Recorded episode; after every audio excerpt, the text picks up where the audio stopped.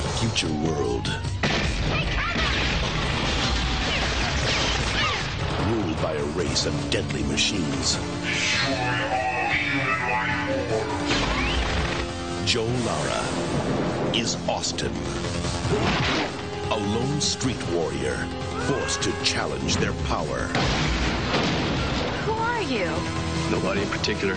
With nothing left to lose, It's a matter of life and death. These days, everything's a matter of life and death. he must help a scientist who carries the secret to man's survival. I'll protect you, Mary. Hey everybody, it's the Cannon Cruisers. I'm JD. And I'm Randy, and today is another exciting edition of the Cannon Cruisers. Yes, this time we took a look at a movie from 1993 called American Cyborg Steel Warrior. Or is it American Cyborg Steel, Steel Warrior? Steel Warrior? No, no, it, you're thinking of Steel American Cyber All Warrior. right, because that's the way the title showed up on the screen for some reason. Late title card, and it doesn't say American Cyborg Steel Warrior. It says Steel American Cyborg Warrior. I don't even know why I did that. But then again, this is a Cannon movie and it came out really late in their life. Directed by Cannon favorite Boaz Davidson. Oh, one of our favorites. And starring Joe Lara. as the main exactly. And the, uh-huh. Uh, Nicole Hansen as a very, uh, very, very uh, explicitly named Mary. Very explicit allegory. Yeah, like they, they were not hiding anything. And John St. Ryan as the titular cyborg. But is he the American cyborg? Or is he Who the knows? Steel Warrior? But he's also not really a cyborg. He's not human in any way, shape, or form. No, that's the whole thing we have to eventually get in. But first, let's just say the actual movie is pretty much Cyborg meets Terminator. Um, there's a cy- there's a cyborg quote. It's called a cyborg, so we have to say cyborg, who's chasing after this Mary character who's carrying a baby. Yes, and she's a virgin, and Mm-hmm. she's carrying a fetus on her back, who is the last hope of mankind. Yeah. And there's a ton of crosses everywhere in this film. And the main character, Joe Lara's character, has to basically guide her to safety and save the baby so they can save the human race. hmm And So yeah, spoilers for a uh, nearly 20 year old movie. Turns out he's a, spy, a spyborg, a, s- a cyborg. he's a cyborg. Big uh, bad Beetleborgs? an actual cyborg, and the reason we say actual cyborg is because the one chasing them isn't an actual cyborg. No, He's he might not be a cyborg or either, unless we were to assume that Austin, Joe Lara's character, the only thing human about him is his ability to feel emotions such as love. Well, it's not the case because if we see the insides of both of them, and they're both entirely different. The the bad guy has all kinds of wires and white foam pouring out of him every time he gets stabbed or blown up. Whereas Joe Lara's character is literally just hunks of flesh and meat And with wires in left out, JD, the fact that every time the cyborg dies, he comes back to life three it. It's times. three times. It's the movie is not very subtle about it. It's, yeah, it's Mm-hmm. not. And if we sound a little annoyed, it's because we had recorded this opening segment like five times due to a jerk ass dog. Yeah, and it, like I said, it's uh, it also we said it's like a late Cannon movie, not the highest budget, but it was their last theatrical. Well, last theatrical release, and this movie only came out in the U.S. in '94. yeah, Shot entirely in Tel Aviv. mm-hmm. and you could tell, you could tell it was in uh, Tel Aviv. It was like a low budget thing, though. Again, we can't really judge everything about it because the rip we watched was not a very good one, and it's not even really a rip. It's an official one on YouTube, but it was uploaded like ten years ago, so. It's not like a 2K restoration or anything like that. It's literally just let's take the VHS and put it on there, have all kinds of jittery frames and unbalanced audio. Yeah, it was a really poor uh, rip to YouTube from, of all people, Google offering this for money. It would have to be a called a rip because it was it's definitely. it not a- looked like a VHS rip. At least it wasn't the quality of. Mhm. Okay. The heck was that? Apparently, my phone wanted to talk to me. Um, where was I saying? Oh yeah, it's, it's not as bad as the Ambassador VHS rip that we watched on the uh, YouTubes. No. But yeah, it was not the best quality to watch this film. But No. then again, I don't think there is a pristine high definition copy of this film in Probably not. Uh, This is since this was a later day Cannon movie. It's probably with MGM anyway. Everything I think they did past 90 is owned by them. I don't know why that's a deal they have apparently, but it apparently is. So, general impressions. It's Cyborg meets Terminator. And none of them are cyborgs. And none of them are. That's the weird part. The, the thing that caught my eye about the movie is just the weird parts of it, which is a Cannon thing. It's like the obvious biblical stuff where we just kept going. Was that a? Why is she on? Why is there a cross there? Why is there a cross there? Why is she being crucified? Yeah, there, there's stuff like that. Why did over they place. explicitly state that she is a virgin and that her name is Mary? Yep. And why did they start talking about classical uh, painting from cannibals? And they think, I don't remember the name, but you look very divine. yeah, it's a lot. It's actually, you know, watching this movie kind of reminded me of an older Cannon movie, like when we would have watched a few years before. American 3000? something like that. But I'm not gonna say it's like America 3000 because Nothing is like America 3000 because that movie is a piece of garbage. it's really Only thing lower than that is The Apple. And possibly Space Camp. Space Camp is probably the lowest right now. Anyway, consider we've brought it up about six times so far since we've watched that one. It's the only movie that I that comes to mind more often than Space Camp and uh. The Apple.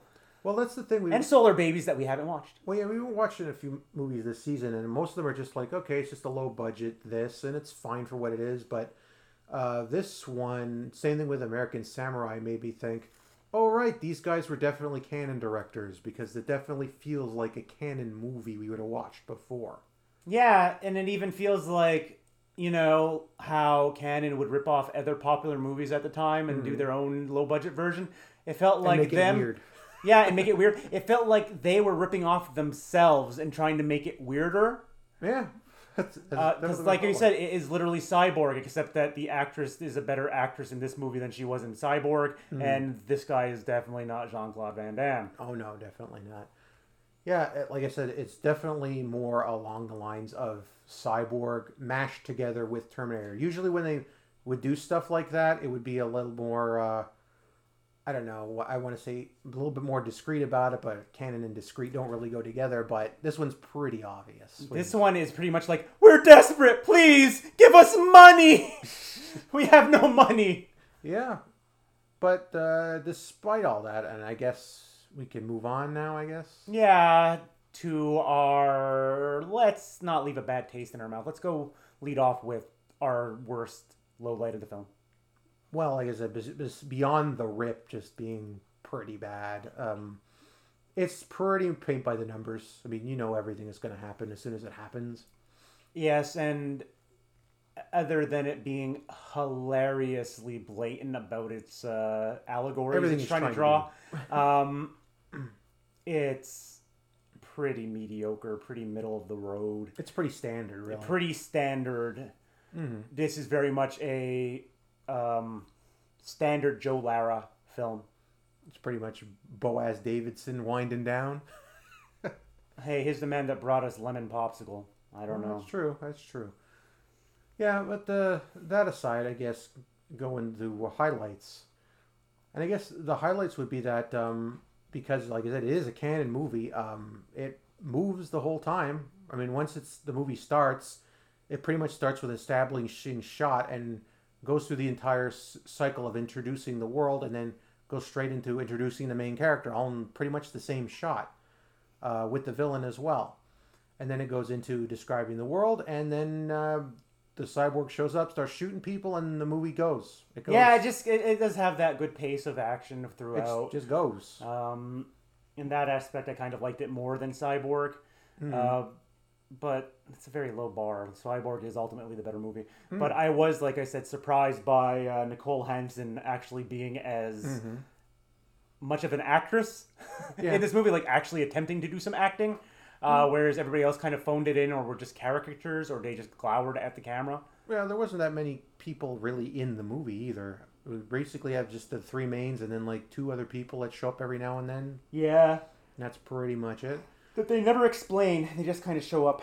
Well, like I said, it's a low budget movie, but it uses everything it has to tell what it wants to tell. Nothing really makes you look at it and go, oh, that doesn't look good, or that doesn't work out really well. Yeah, and the special effects were fine for what it was for the budget that I'm assuming was like Pretty low. dollar store uh, budget. Yeah, like I said, uh, that's probably the strength of the movie is, and it's something Cannon is usually good at doing. Is they're usually good at ha- using what they have. Utilizing a budget that they, they have, even if it's going to be bad. Yeah, they use it to the best uh, ability they can, and I think they did a pretty good job here. Even though, like I said, the movie is just fine. I mean, that's probably the best thing I could say about the movie. And I was kind of surprised watching it because I was expecting like Z tier, I guess I want to say, but it was You might have gotten a Y tier. Something like that. But it was more enjoyable. This isn't the Asylum, JD. This No, isn't the Asylum like- film. It's not like that. It's just like it's a low budget movie with which obvious influences. You know things are going to happen, but it's still enjoyable enough to watch. It's another one that feels like Hmm. ultimately it was meant to be a pilot for a syndicated television series. Yeah, actually, I could have seen that too. Maybe that's something they would have done had they survived. I don't know. It was near the end though when this came out, so who really knows? Um, is this the last thing Boaz Davidson did for Cannon? Uh, well, this is the last theatrical Cannon film. Well, that's that's definitely true. Uh, there, we still have other ones to cover uh, after this one, but I'm not exactly but sure. not many. So for Boaz Davidson, after Mm-hmm. this film, directing wise, he would do Blood Run, which was a TV movie, Mm-hmm. Yeah. Lunar Cop, which I'm assuming is some sort of werewolf film. I don't know. That'd be great. And uh, uncredited in '97, he was the director of Looking for Lola. Yeah, I would assume after Cannon they. so yeah, his his up. previous Cannon film was Salsa. Oh yeah, we saw that one too. That was pretty good. I was definitely Salsa, isn't that the uh, name of the Forbidden Dance? That was the one they did at the same time as the Forbidden Dance. Boaz Davidson also gave us Going Bananas, Dutch Treat, The Last American Virgin, Yeah, he's X-Ray slash Hospital Massacre, yep. I said he's all over the place with the stuff he did. Seed of Innocence. Yeah. Yeah, and we've covered most of them, but uh, I think this probably might be the last one we cover. I don't know. We'll see. Well, with what he has left, I think that is the last Probably. last we'll see or hear of Boaz Davidson. on the Cannon Cruiser. So though we still have our other friend Sam Firstenberg, Sam Firstenberg. which we'll probably get to another one of his. But uh, yeah. So for, like I said, for what this is, um, I guess I'll give it a three out of five. It's um not a high three or anything like that. It's just fine for what it is. If you like these types of movies, you probably have a good enough time, especially if you like low budget movies. Uh, just don't expect anything crazy, original, or like off the wall insane. I kind of wish they leaned a bit more into the biblical stuff and made it more blatant because that would would've been added- hilarious, That would have added to it. But for what it is, it's okay. Uh, I'll, I guess I'll agree. I was kind of leaning more towards like a high two, but yeah, Mm. low three. It's this is like another epitome of Mm. Sunday afternoon rainy day movie. You Yeah. just watch it, put it on in the background, do your, fold some laundry. Mm. It's nothing great. It's nothing bad. It's nothing bad though. It's just Mm. like I said, mediocre, middle of the road, mindless It's good low, low budget thing you can just watch pretty much. It's, um, and for that, and like I said, for that, it's um, since this is the end of Cannon more or less, it could have been doing a lot worse than this. I think there is literally uh, two more Cannon films that are direct to video after this, and that's it for them. yeah, we've only got a couple, excluding all the televisions they start doing for Hmm. Walker, Walker, Texas, Texas Ranger. Ranger, Yeah. Uh, Yeah. So there's a little bit of uh, bad news with this movie. Oh yeah, Um, Joe Lara passed away earlier this year oh yeah, I remember hearing about that. in May, Hmm. and yeah, that's really I just noticed that right now. I'm like, oh, okay, yeah, that's sad. Yeah. There's no real uh, trivia for this one, I guess, because Actually, there was a little piece of trivia here in, that Boaz Davidson, our, our buddy Boaz, I just like saying his name. Mm-hmm. Um, and Nicole Hansen apparently did not have a good relationship on this movie. He uh, had tried to change the story so that she was more of a bimbo and that there was a nudity and sex every five minutes or so. And she kind of said, "No, I don't want to do that. You can get a body double." And Cannon said, "No, no, no. We'll, we're fine. We'll, we'll keep the script the way it is. We won't make any changes." And that apparently made they wouldn't have been able to do it anyway. they, that, that apparently just kind of made them go, not have a good time, the director and her. Well, it's definitely a better call, I think. It made for a more consistent movie because, like I said, the one of the advantages of the movie is that it goes. It doesn't. And I have to point this out because I did notice this goof, but I didn't notice if you did, and I didn't want to talk about it until I saw that it's actually a For known what? goof. So at the end of the film, Mm-hmm. she shoots the robot, sorry, the cyborg in the eye. Yeah. She drops the gun. hmm What happened to the gun? I didn't see what happened to The gun The gun floated. It did. Yep, that's the goof on here. They go, guns don't float. and I'm like, I noticed that. I just didn't want to say anything. I didn't even see the gun, so she shot him, she dropped it, and it just kind of went bloop, bloop, bloop, bloop. Yeah. I don't know. Guns maybe, don't float. Maybe it landed on something. Who knows? Maybe a fetus? I don't know. Yeah, this is a weird one, but uh, I'm pretty sure we're gonna get weirder before we're over. So um, I guess that's it for this one, right? Got anything else to say? Not really, though they do recommend that if we like this movie, we should watch The Gate for some inexplicable reason. Oh yeah, those things, those suggestions are odd. So anyway, everybody, um, that's it for this one. We'll see you next time when we continue our cruise through the Cannon catalog. Goodbye. Goodbye, everybody. I'll protect you, Mary. I'm not gonna die for nothing. Pursued by a ruthless cyborg. Programmed to destroy them. Surrender. You cannot escape. Ah! I tried to tell you someone was after me. It's not just someone, it's a killing machine. He is about to engage in a battle that will decide the fate of the human race.